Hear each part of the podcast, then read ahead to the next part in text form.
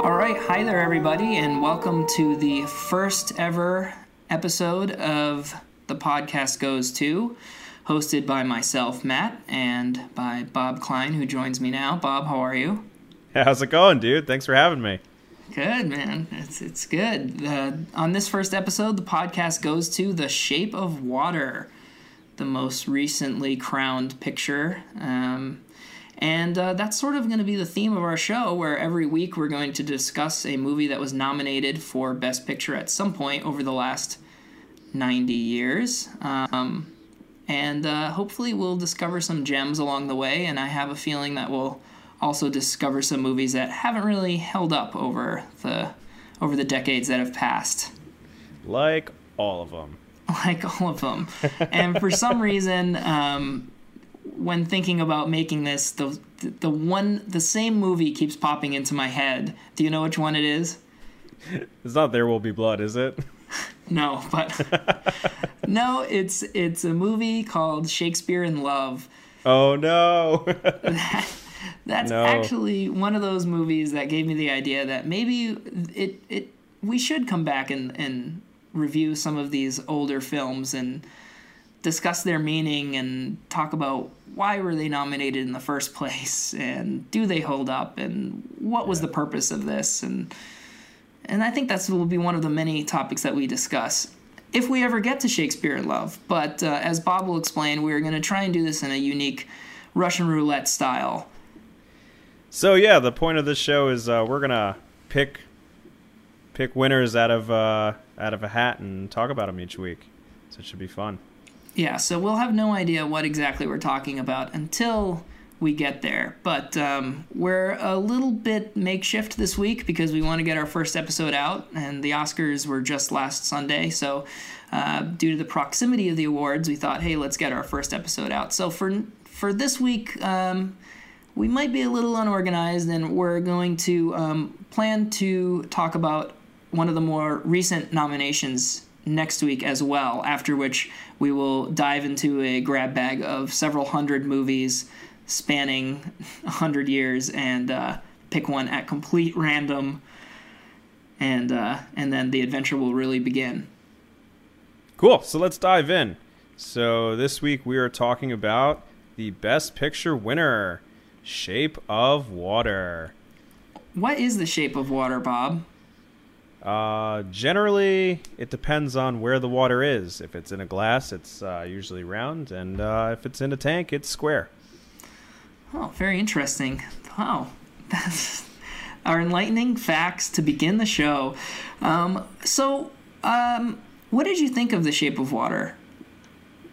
Personally, it was my favorite uh, of the nominated Best Pictures this year. I just like the uh, the whole aesthetic of it. It's a really beautiful movie. The performances were awesome. Music was awesome. It was just, all in all, just uh, one of my favorites this year. What about you? Um, I, I liked it. I thought it was good, not great. Um, for me, uh, Del Toro is still chasing the Pan's Labyrinth high that that he reached, and he he said in an interview that that every movie that he's done, he's finished it and thought this is my favorite movie that I've ever done. And he said that now The Shape of Water is his favorite movie, but I find it hard to believe that that he, I guess now that it's won all the awards, but Pan's Labyrinth was just so special um, that I find it hard that he considers himself having topped it. But it was good. It was good, not great for me. I did like the fairy tale aesthetic, um, and, but the story the story sort of fell a little bit flat for me. So maybe this is a good place to start with our first nominated category, which is the script. Um, and you said that you enjoyed the you enjoyed the story. Yeah, I enjoyed the story. I mean, this movie was pretty predictable, I want to say. You knew where it was going. Maybe it was the previews that did it for you, or maybe it was the maybe it was just the, the story itself. But I mean, it's a cute love story. I I, I enjoyed it. So, full disclaimer before we go any further is whatever movie we're talking about, um, spoilers from beginning to end. Like, if you haven't seen the movie and you want to see the movie and you don't want to have it spoiled, stop stop the podcast and go watch it and come back. Otherwise, uh, we're gonna start diving into the gory details of the film, and I don't want to hear the angry comments on the message boards, which will no doubt be lit up after after our episode airs. Um, hey, all publicity is good publicity. This is true. I'm now. Yeah. I'm kind of. Maybe we should cut out this disclaimer and hope that people watch it or listen to it and are just pissed off that we ruined The Shape of Water for them. Yeah, in the beginning of the show, we'll just we'll just tell everyone they're safe to listen to this without without ruining the movie, and then we'll ruin the whole movie. we should It'll change. The, I th- okay, so it's the first episode. We can still change the name of the podcast, right? I think maybe just something like movie ruiners, something unique like that. Matt and Bob ruin movies. I mean, I ruin movies on a daily basis when I make them, but that's true. You're out in. La- Are you still in Las Vegas? You're you're you're out so, screening one of your movies. Yeah, so I'm in uh, I'm in Los Angeles right now. The Different other, Los. Yeah, Los, not Las. Oh. Right? Masculine, not feminine. So yeah, I'm in Los Angeles. I'm heading to the Idlewild International Cinema Festival, Festival of Cinema, uh, this weekend to show my film The Cabinet in the Woods. Kind of which... sounds like The Shape of Water. Cabinet in Wooder.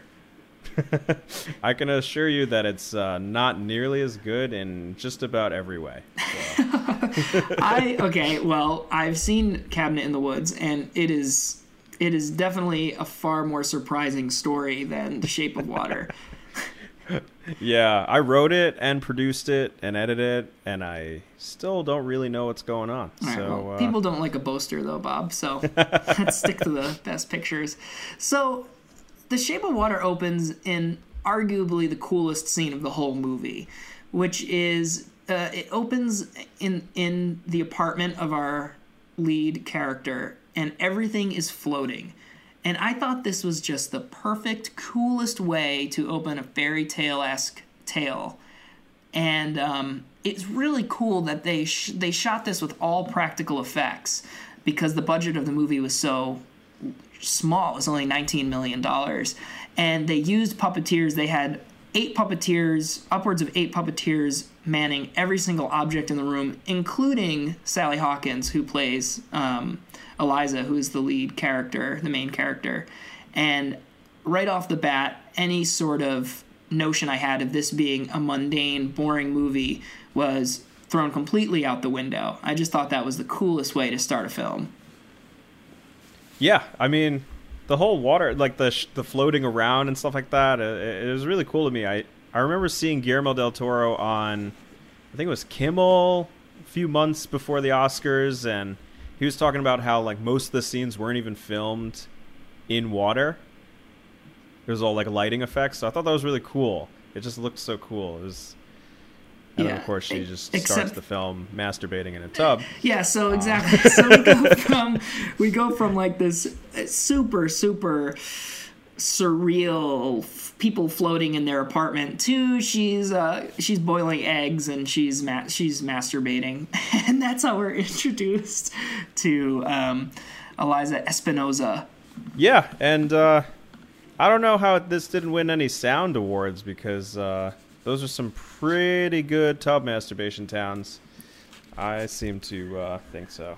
I yeah, I I thought the tub masturbation scenes were shot very tastefully.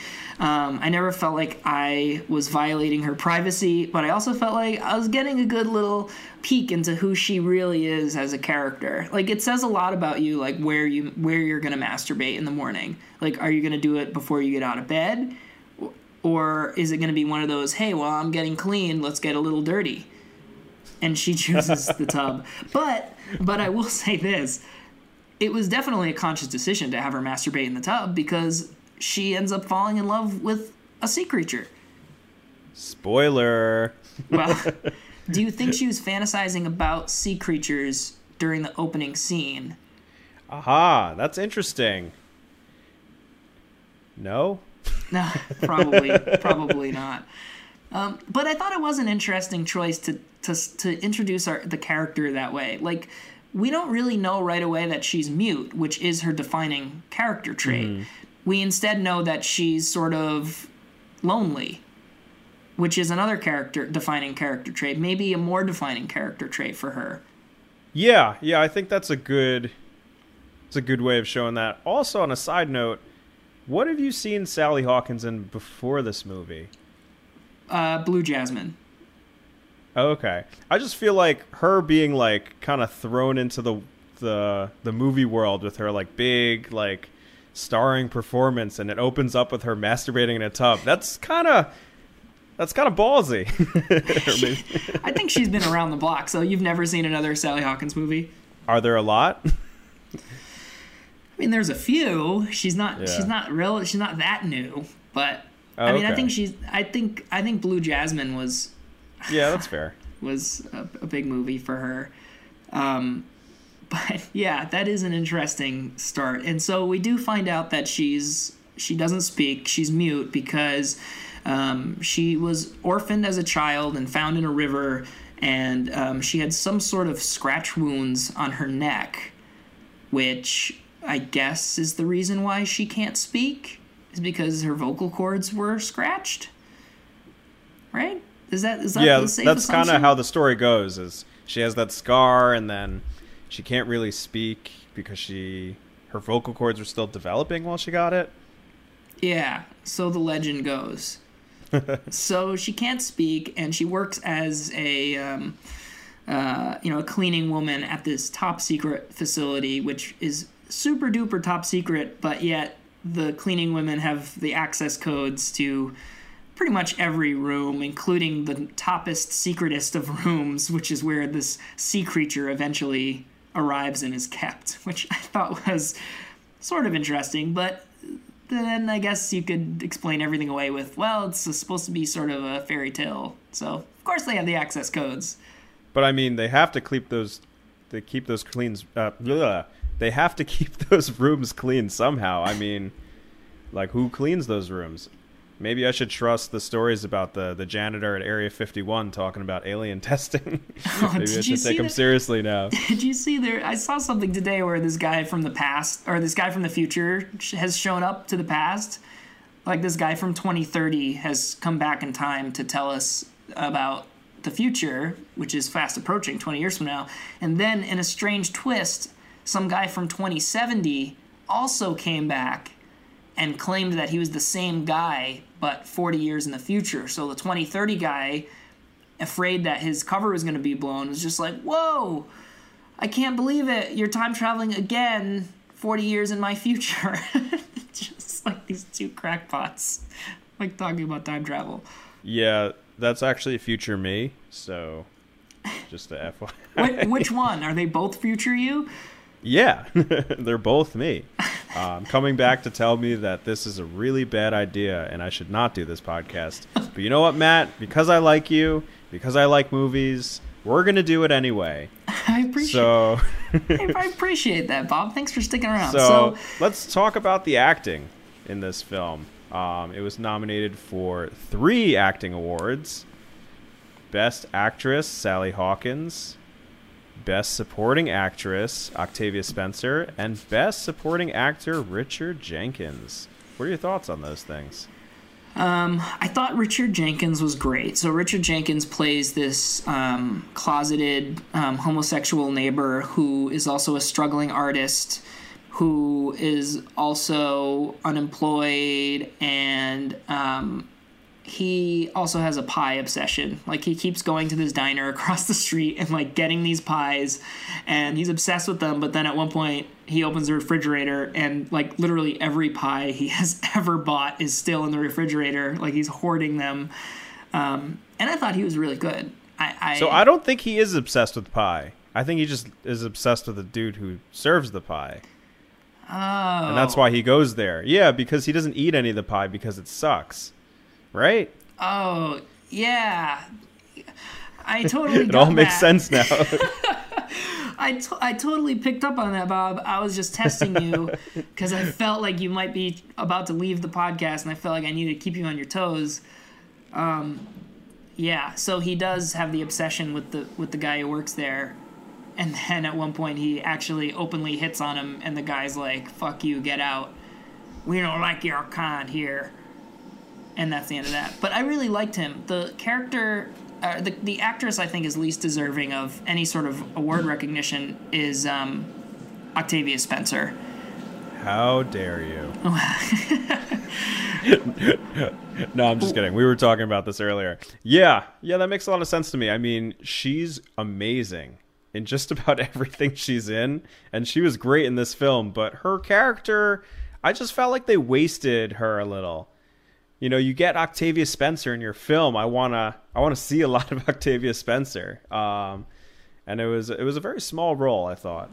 Yeah, so it was a small role, and um, but I didn't think it was so small that it didn't warrant a recognition for for best supporting. Like I, I've seen people. I mean, people are in the movie for 14 minutes and get get awards for best supporting. Well, I didn't. Mahershala Ali. yeah, yeah, right. Yeah. Well, I he was great though. yeah, he was oh, well, well deserved. But what I didn't like about her character was I felt like it. It didn't seem like it was any different from that sort of sidekick character that she's been playing for a few years now, where like in every scene she's sort of like, mm-hmm, and like that's sort of the extent of her character. At least in this one. So okay, so she so for anyone who hasn't seen the movie, she plays the sort of sidekick, also cleaning woman who is reluctant to go along with all of Eliza's plans, but then ends up doing so anyway and like helping her out. Spoiler. And, and that's sort of that's sort of it for her. And she has a husband that she can't stand, who is also a, a big wimp. Damn it, Brewster. Okay. Uh, was that his name? yeah. Okay. So yeah. Brewster. So his husband. So her husband Brewster is sort of like this baby, and I thought she was less deserving than Michael Shannon, who didn't even get a nomination. Exactly. Yeah, I was surprised. I thought he was well deserving of uh, supporting, or is he considered a lead actor in that? Yeah, he, supporting. He might have. Been, well, if, if Richard Jenkins was considered supporting, I think he had has to be considered supporting as well. Technically, the the guy who played the fish dude would be the lead actor. I don't know. I don't know about that. So Doug Jones plays the fish, and Doug Jones also plays um, Saru on the new Star Trek, so I was very familiar Ooh. with his acting. Um, and I guess he's sort of like the Andy Serkis of getting in big monster suits because he is also in a monster suit in Star Trek. Yeah, he's he has a history of being in a lot of monster suits, from what I understand. Yeah, that's sort of like his thing. Like he has like yeah. big long limbs, he's like, so he's like, oh. Yeah, he's super like tall and skinny, so he can he can do that. that definitely eliminates me from any and, future monster. Uh, and for the record, I'm on IMDb right now, and I'm looking at Doug Jones. What do you think this character's called on IMDb? Oh, okay. I remember seeing this in the credits and being like, "Oh, that's what it's called." I think he's just called Sea Creature. So here it oh, says amphibian amphibian man. Oh, amphibian man. Okay. Well, that, interesting. That kind of makes sense because Del Toro's whole inspiration for this was um, was what's it what's it called? Uh, creature in creature. the Black Lagoon. yeah, something? yeah, yeah. And because um, originally he was going to try and make a, um, a, a remake of that, right? I think so. And then I'll the, pretend to agree with you. And then the studio was kind of like, dude, no, you're not going to make a remake of the creature from the Black Lagoon. So he's like, all right, I'm going to make pretty much that movie, but it's going to be during the Cold War, and people are going to get their fingers bitten off.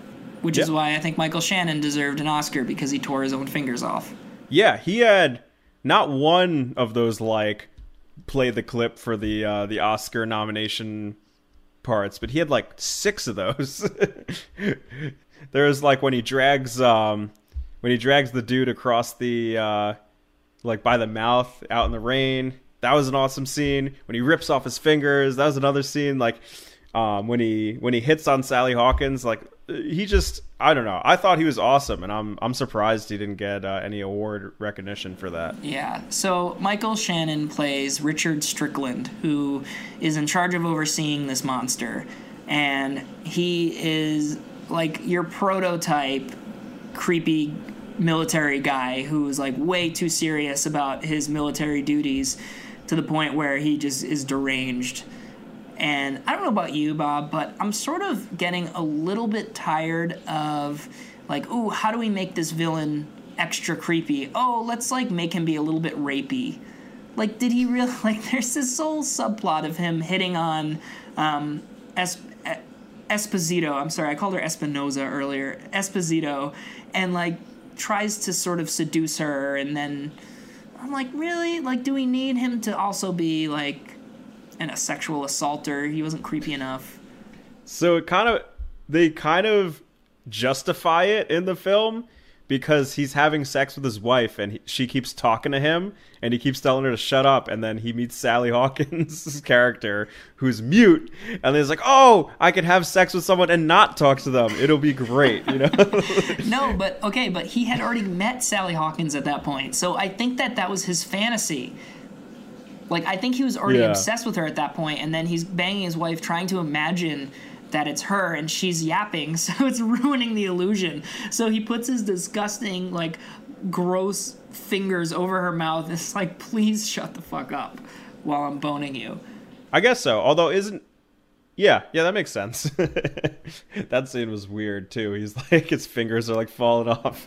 yeah. So like right when he so he's trying to torture this monster and it and I guess somehow it slashes his fingers and they both fall off. And then for the rest of the movie, he has them bandaged on and and by the end they're all blackened and rotten and he gets so angry and he's trying to prove a point so he's just like fuck it rips the fingers off and just throws them across the room and at that point that's when the bitch husband is like i know i know what's going on i'll tell you everything. So but i thought that was pretty cool. I, I thought that his character was probably my favorite character. In the whole film, you, your favorite character was Michael Shannon's character. Yeah, and I'm a little I'm a little bit biased because I do love Michael Shannon, He's great. And yeah. he, he, he plays that same character. Similar to Octavia Spencer, he sort of plays that same character in everything. Like, I remember when he was in Boardwalk Empire and he was the, you know, he was the guy in charge of busting all the bootleggers. And he was that same crazy, deranged, like, super religious character who just didn't give a shit and beat everyone up and and then by the end like he's the one who just is so crazy that he ends up just self-destructing yeah that makes sense what else about acting? Anything else about acting? Oh, only only that um, I, I felt like uh, Michael Michael Stuhlbarg, who plays Hoffstetler. Mm-hmm. I I am I am increasingly impressed with him because he was also in Call Me by Your Name and plays this super sweet dad, and then in this one he's this Russian spy. I was like, wow. And he does this perfect Russian accent to the point where I was you like. You were speaking Russian, Bob! yeah. So, so he, he's the Russian spy who eventually gets found out and dragged through mud onto. Is that a giant pile of salt? Are they in like a salt field? Salt or sand? Yeah, I don't know. Because I thought, oh, if this is salt, this is kind of cool because like the sea monster needs salt in his water, or sorry, amphibian man needs salt in his water to survive. How like, dare oh, you? that's just. I'm sorry, amphibian man. Like that's just one of the motifs is salt every speak, and and these two characters are very salty, so it kind of fits. By the way, for the record, Octavia Spencer's character's name is Zelda. No, it's not. That's what it says That's, here. There's no, she's not. I'm, no. on, I'm on IMDb. Zelda Fuller. Her Zelda. Her name is Zelda, and just like the lead is Esposito instead of Espinoza. Or what did I? That's her last name. Her name is Eliza. Yeah. Eliza Esposito. I know, but yeah. they call her Esposito. Strickland calls her Esposito. Esposito. Yeah, I guess so. Which is kind of cool. That makes sense. But um, yeah, I mean, I thought, I thought, I didn't think, I think any shortcomings this movie had, it's not in the acting. No, not at all. And to be fair, I if if Doug Jones was nominated for a supporting actor or lead actor and uh, Michael Shannon was nominated too, I, I wouldn't be disappointed or surprised. So I think they did a good job with this one. So, no awards though. No, no awards. Well, they had some. They had s- kind of stiff competition. I mean, none of them yeah. were. None of them were going to beat um, Sean Rockwell or Sam Rockwell, for example. Yes, Sean Rockwell. There's no one quite like him. He's, he's my favorite actor, for the record. Literally, there's no one like him. He does not exist. Um, let's go to our next category. I want to talk about the. I want to talk about the uh, production design, which I think is the strength of the movie. Um, won the Oscar, so obviously it did. I'm not alone. It beat yeah, it beat out Blade Runner, Beauty and the Beast, Darkest Hour, and Dunkirk. That's that's tough competition right there. Especially Beauty and the Beast. Don't you agree? I would agree if I saw it. Well, I never. But do you hear that, Matt? What is, Do you hear it? It's all around us. oh, That is. Oh no, are they playing us off stage? I think they're playing us Oh. off. And we were just getting going. All right, we'll be back to you shortly.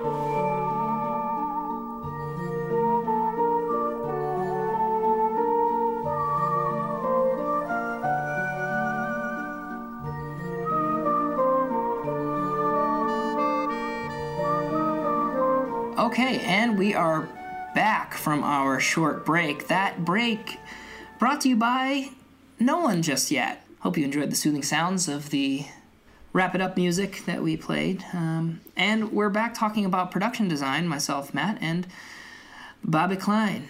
My um, my thoughts on the production design are very creative, but I started to see where they were trying to cut corners, as crazy as that sounds.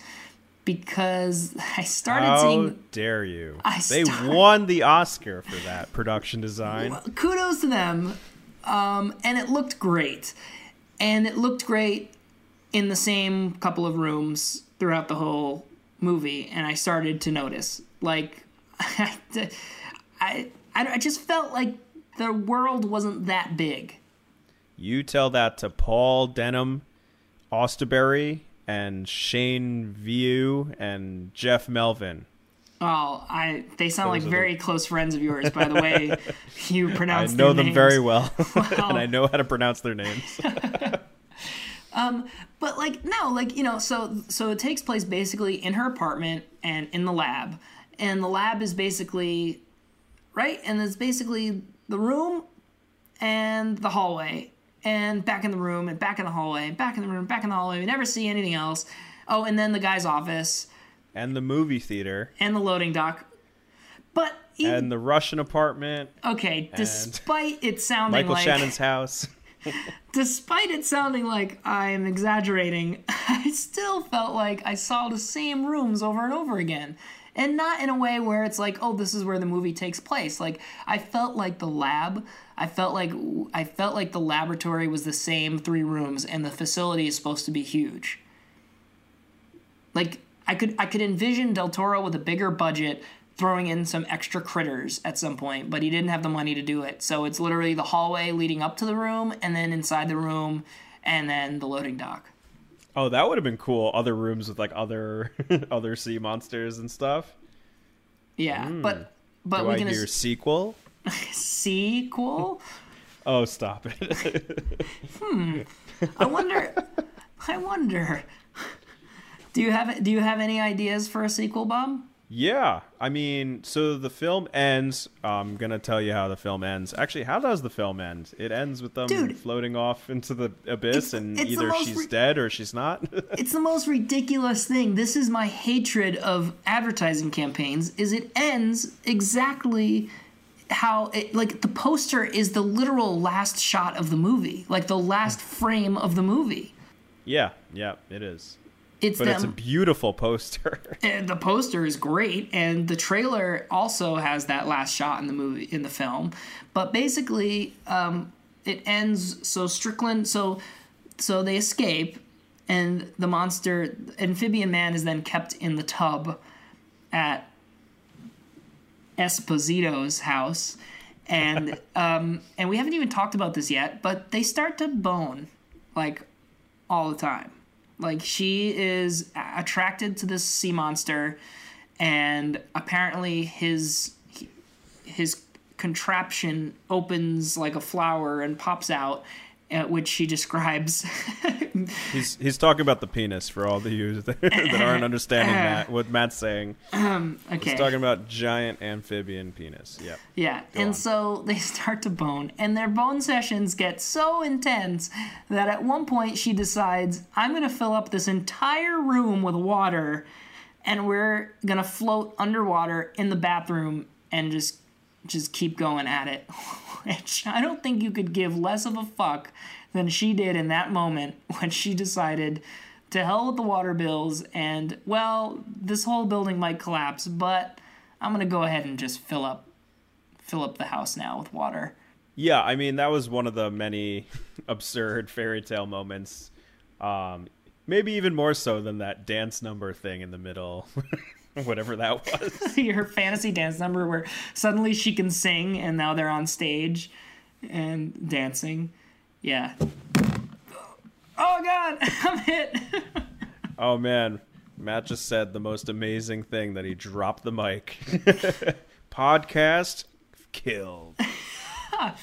So yeah, so I love the I love the sex scenes. Um, I love that sh in the same place where she was stroking herself, now she has a sea monster to fulfill her every waking desire. It's pretty awesome. I think the one thing that this film is missing, to be perfectly honest, is like a raunchy ass sex scene. Like, a more real- graphic. more graphic. You really see how his mechanisms work, and I don't know. I, I think I think this like just a hardcore. Like they made it so elegant. They made it so beautiful. You didn't really see, you know, you just see them kind of wrapping arms around each other. I don't know. I felt like I needed a little more than that. I think you're looking for the pornographic cut of the movie. I don't think you want to see this movie. I think you want to see a movie with Amphibian Man like in a gangbang. Can I borrow the costume? is it for sale? I don't know if the costume comes with. I think penis is sold separately. Like I don't think that they ever built one for him. Like, do you think? Are you envisioning there being some deleted scene where you actually get to see it? yeah, yeah. I feel like uh, Del Toro always wanted it in the movie, and uh, it just kind of got cut. You know, the studio was like, eh.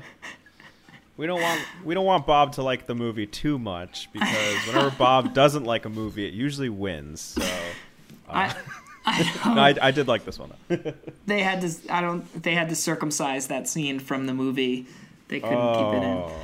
But oh. no, I, yeah, I think you know, I, I think that the description was vivid, despite the fact that she was mute and she had to use her her hands. Like she literally like just like mimes opening her hand and then like it pops it pops out like her thumb like is like boop, and that's that's where it comes from, which is very beautiful and elegant. You're right, it's very elegant. Like I'm sure the I'm sure the act of him getting aroused is like seeing a flower in the fields blossom, but that's not what the movie's about. It's about her falling in love with with a fish. And it won Best Picture. Like, does it get to the point where that's just too ridiculous to even fathom? Um, no. No, you're cool with it. Yeah, I'm cool with it. I mean, that was my. If I did a personal picks for the Oscars, I'd probably pick this one for Best Picture as my Best Picture of the year. What was your Best Picture of the year? Well, okay, this is tough because my favorite movie was Lady Bird, but I wouldn't say it was the best out of those nine. It's hard to pick one that's the best because I don't think any of them were the complete package. Like, I think The Shape of Water was pretty close, but the story just. It was very paint by numbers for me. Like, despite the woman falling in love with a fish, it was paint by numbers for me. Yeah, I mean, women falling in love with fish. It's like in every movie. I haven't, I haven't not seen it. Yeah. Yeah, but you know, strip, but take that one big part away, and it's Yeah, yeah. mostly it's mostly about like it's a Romeo and Juliet story. Fair enough. Except in fair the enough. end, instead of them both dying, they are both resurrected because it turns out that Amphibian Man has godlike powers and brings them both back to life after they're both shot by Strickland. And then they dive into the water, and her scars grow into gills, and she can breathe under the water. So it's almost like scars are beautiful. So that brings up a good point, and I remember now that you were asking me to pitch a sequel, and we we never got to that point. But um, Do you think that her scars, how she got it in some river, did the monster as a child do that to her? With I the amphibian man? I wondered Where did those that. scars come from? Did, were they like always meant to be together? I wondered that. I wondered if she was attacked by amphibian man, but I don't think that that's what they were going for because, Because then there's that whole falling in love with your abuser thing, which I do not think was the point of the movie. Like the point of the movie to me was very much like even outsiders, you know, outsiders are people or amphibian men too. Like love is love, and no matter who you are, you should feel comfortable loving who you want and being who you want. So for there to be a subplot, for there to be this, for us to think, oh, amphibian man m- made her a mute by by viciously attacking her as a child in a river. And then she falls in love with him and he takes her into the ocean. That just seems way too dark. But think about it. She has a Spanish name, and he was from the Amazon. I'm thinking about it. I still don't think it's a stretch. To She didn't have to be a Spanish character. Isn't she like British? Sally Hawkins? That's that's true. That's true. Or maybe there's this sort of undertone of like, um, yeah, I don't know, Bob. Maybe you know what? You might be onto something here. Amphibian Man was the one who, although I will say, Amphibian Man was not perfect by any means. He did Yeah, eat he a ate cat. a cat. what the fuck? Was, I almost I almost walked out of the theater. I love cats. that Well, was the most ridiculous. That was the moment that I laughed out loud in the theater when I wasn't supposed to, which is he eats the cat, which the audience did get a good chuckle out of that, which is bananas that that we're at a point now where like cats are getting their heads eaten off and everyone's like, "Oh, this is hilarious." Um, and then um, Richard Jenkins' character, like he gets attacked too. In fact, he gets scraped across the arm. He gets slashed, right? So there's another thing that kind of fits your theory is is amphibian man slashes him with his claws, and then um, and then Sally Hawkins comes in and Richard's like, "It's okay. He didn't know any better. Go find him." it's just like this is this is dumb. That was the one point where I was like, "This is dumb. No one would say that." He's just an animal. He doesn't know any better. Meanwhile, yeah, like, but like they're boning. I don't know. It was that seems weird. Yeah, it's weird that he was, you know, able to restrain himself and not kill kill her character uh, in the middle of uh, having sex, but he accidentally ate a cat's head. Yeah, like- yeah, right. Like he doesn't know any better when it comes to what he can eat, but he knows what he can fuck. That I mean, that's that's kind of just sums up me, I guess. I don't know. well, here's a question for you: Was amphibian was was that amphibian man's first time? I mean, he was good, wasn't he? Though she was saying he was really good. Oh, so you think he's been around the block with other fish? Yeah, I mean, there's got to be fish women, and that. Oh, by the way, that brings me back to the sequel. The sequel, I think, is like kind of like a rendition of this movie and meet the meet the parents. They swim off to the Amazon, and yeah, she meets her whole family, and it's a rom com. Oh man. Yeah, like what are they gonna do now that they're in the ocean? Like he obviously is from the ocean, but she like she eats eggs. Like there, she's not gonna be able to get her boiled eggs anymore. Her eggs will be boiled another way. It's all good. Yeah. Well, so that was another, that was like one of the like motifs is boiled eggs. Like she bonds with him over an egg that she boils and places in his tank, and he munches on it. And then later she brings like a dozen eggs, and just keeps bringing him eggs and eggs and eggs. And I'm not sure what the purpose of the eggs were. Like if there was some sort of deeper meaning. It just seemed like that was just a food that they like to both eat. Yeah, uh, I don't know, but uh, give me a few boiled eggs, Matt, and uh, I'll be your one true love forever. Will you will your crotch open up to reveal some sort of fish like thing? I don't know if our show's always going to be this sexual, or if it's just it's just this movie that we're talking about. Tune in next week for Call Me by Your Name. oh man, if, if we get "Call Me by Your Name" next week, that would be uh, pretty funny, and I'll be eating a peach the whole time. Um, So okay, so that's your sequel. My sequel, my sequel is that they they get they get captured by another lab, but this time it's run by fish, and she is the lone human in the lab.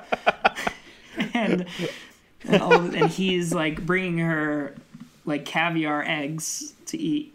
and, then, and then it sort of repeats. There's some sort of like swordfish Strickland character and like a blowfish played by Octavia Spencer. And Oh, that's that's pretty awesome. That kind of kind of reminds me of the the Rick and Morty episode where the phones are ordering pizzas and the pizzas are ordering phones. oh yeah. the humans are ordering pizzas. Just keep switching. I feel that there were parts of this that I felt like maybe this is a Rick and Morty episode. Like, am I supposed to be like that's so? That was one of the things that was weird about this is I'm watching this fish human sex scene, and I'm kind of not hating it. Like, I'm kind of like this is normal. Like, this is nothing weird about this. I guess that makes sense. So, uh, what I'd be interested in is what what would it take to make this a blockbuster?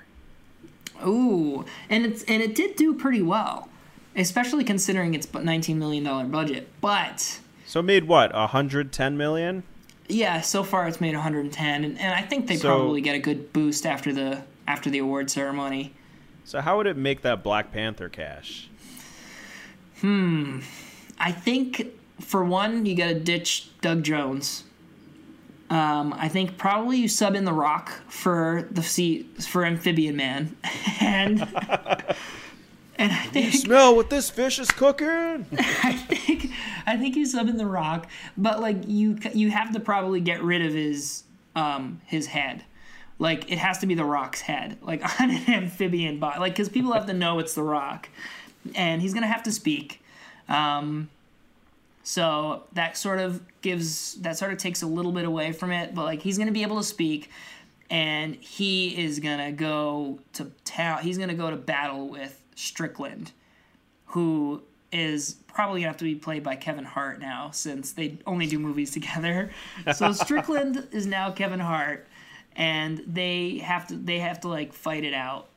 And instead of it just being one action scene at the end where Strickland shoots them and then gets his throat slashed, like it's like an all out like street race, Fast and Furious style boat race. Sorry, let's do boat race. and like let's just make it all about water, water, water.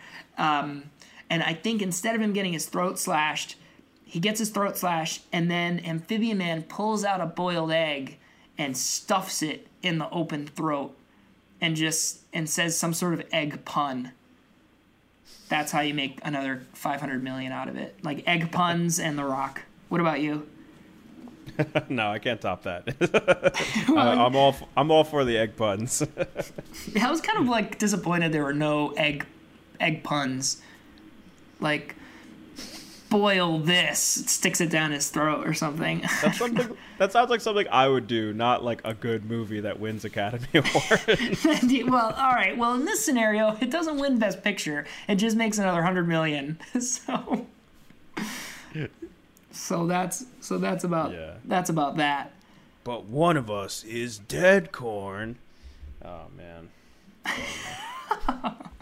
I did have time to look up other other movies with fish in the title. Did you have time to do that? Uh no, cuz I have better things to do with my time, but let's hear them. Well, do you remember Gone Fishing with Joe Pesci? I do. that is by far the best movie with fish in the title, and I could not believe it when I looked this up. Um, do you guess what the budget for Gone Fishing was? I don't know. 10 million? No, That's way too low. keep guessing. Higher, lower? Keep guessing. Uh, uh Oh no, it's going to be super expensive, isn't it? I'll give you a hint. It's more expensive than Oscar winner Shape of Water. Oh no, is it like 400 million or something ridiculous like that?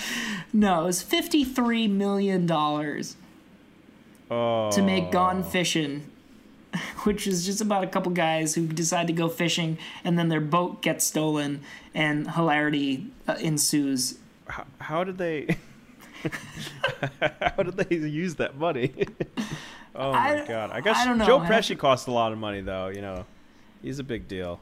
Yeah, maybe Joe Pesci. I, I recall there being some sort of hijinks involving a, a bathroom stall and like a cigar. So I don't know if maybe I don't know they busted. I think they I think at one point they drive through like a fishing shop, and maybe that cost ten million dollars. Yeah. Or they shot it like Jaws on the open water with animatronic fish or Yeah, something. yeah. Danny Glover is also in that movie, by the way. We, shout out to Danny Glover. I'm too old for this shit. Um, and, and he's actually in the. I think that might be the line they use when he's in the bathroom stall, and then like that's the kind Well, I of mean- movie that we're talking about. That was made Yeah, with. a I mean, 53 Danny million- Glover and Joe Pesci are in Lethal Weapon 3 together, I believe. Or 4. I think it was three. That's when they must have Yeah. bonded and been like, "Hey, I have a good idea."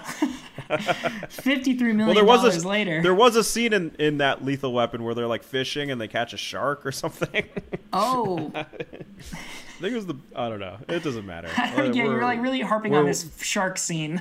like maybe Yeah, this is the key to the whole thing. Maybe that's how Guillermo del Toro got the idea for this film. Probably not though. What else? What else has fish in the title? Uh, Big Fish, which is actually my favorite fish titled movie. Okay, I haven't seen that one. Oh man, nominated for Best Picture. So at some point, maybe we'll get around to it. If this um, podcast runs for over hundred years, we will get to Big Fish. Yeah, Blackfish. Who could forget Blackfish? Oh, that shit documentary that's full of lies. I love Whoa. SeaWorld. Whoa, Just pointing, just pointing that out there. whoa! What? You hate fish. Yeah. You hate animals. You hate happiness. Like I'm what? a big I'm a big supporter of SeaWorld. They do a great job with conservation and and fish rights. So They do not. Clearly, I've seen Blackfish. yeah, but all the people they interviewed uh, ended up suing the documentary for misrepresenting them. So Yeah, well, kind of that's sort of what you get. I mean, that's what you get with documentaries like that. But the fact remains that a fish that big should not be in an enclosure that small, right? technically, they're not fish. I have half a semester of marine biology under my belt, and uh, those are orcas. Those are technically dolphins. Which is technically a mammal, Technically. but who knows for sure? Should we play a game of um, Should we play a game of um, Oscar roulette here to see what our next movie is going to be? Oh no. Are we hit that time already? I'm I- having so much fun talking to you. I think we're just about hitting that time. Um, and he's shaking his head like he's not not having fun talking to me whatsoever. This is why we should do a video portion of the podcast. Those So- jokes will land. It's a consideration um, that we'll we'll we'll make this a video podcast, maybe starting as early as next week. But um, as you may have experienced, we uh, we're just we're just figuring it out. We're just gonna figure it out as we go, and um, I think as we go go along, I think we're gonna start having some fun here on um, the podcast goes to. What would you say, Bob? Yeah, I'd say so. So if you're a listener and there are already other episodes out, because this podcast has been running for a while, you should probably end this recording because we were doing a crappy job and go later in the podcast when we're going to be really good at what we do. Take it away, Matt. I'd be pretty pissed if I made it an hour into our podcast and was then told, "Hey, maybe you shouldn't listen to this one." That's a good point. Can we cut that and put it at the beginning of this? oh, maybe, but we should wait to do that until after we have ten more shows under our That belt. sounds good. That's if I make it back from this uh, Vegas trip. That's true. You might not. You might not make it back. So, as we said earlier, um, we're we're just getting going here. Um, moving forward, we're gonna we're gonna have some some fun stuff going on on the show, and um, I really think that if you stick around, I think it's gonna be a good time. Um, but for next week, we're just gonna draw uh, a name out of the hat from one of the one of this year's Oscar nominated Best Pictures. Is that what we've determined? Yeah, so uh, we want to go through any any nominated film for Best Picture is going to be fair game for this podcast. So in the future, we're going to pick any of the what ninety times at least five Yeah. uh, nominated films for Best Picture. We're going to rewatch them. We're going to talk about them each week right on the show. But since we're so ill prepared and we didn't feel like sifting through all those Best Picture nominees, we're going to pick from the remaining eight films that were nominated for Best Picture this year and didn't win because we just talked about the one that did win. So we have Call Me By Your Name, Darkest Hour, Dunkirk, Get Out, Ladybird, Phantom Thread, bleh, The Post, bleh, and Three Billboards Outside Ebbing, Missouri.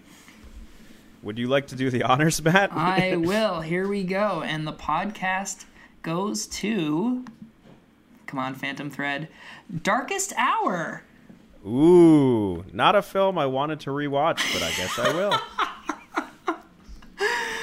Tune in next week for the dark. Things are going to get dark starting next week. Um, I'm looking forward to this, and I hope everyone listening is as well. So I think with that, I think that we're going to wrap up this week's inaugural episode. Does that sound good to you, Bob? Matt, stop interrupting me while I'm interrupting you. Is that going to be your si- your sign off? No, that's that's a that's a line from the movie Darkest Hour. Coming Oh. to you next week. Wow, way to make it look like I have no idea what's going on. This this brings back memories of Sean Rockwell way in the beginning of the episode. Good old Sean. Yep, oh Shawnee, Shawnee rocks. Cool. So uh, yeah, we talked about Shape of Water. Next week we'll be talking about The Darkest Hour, and then at the end of that episode, we're gonna pick one of the many films nominated for Best Picture at the Oscars in the last 90 years. That's right. Tune in next week. I hope you all join us on another episode of The Podcast Goes To.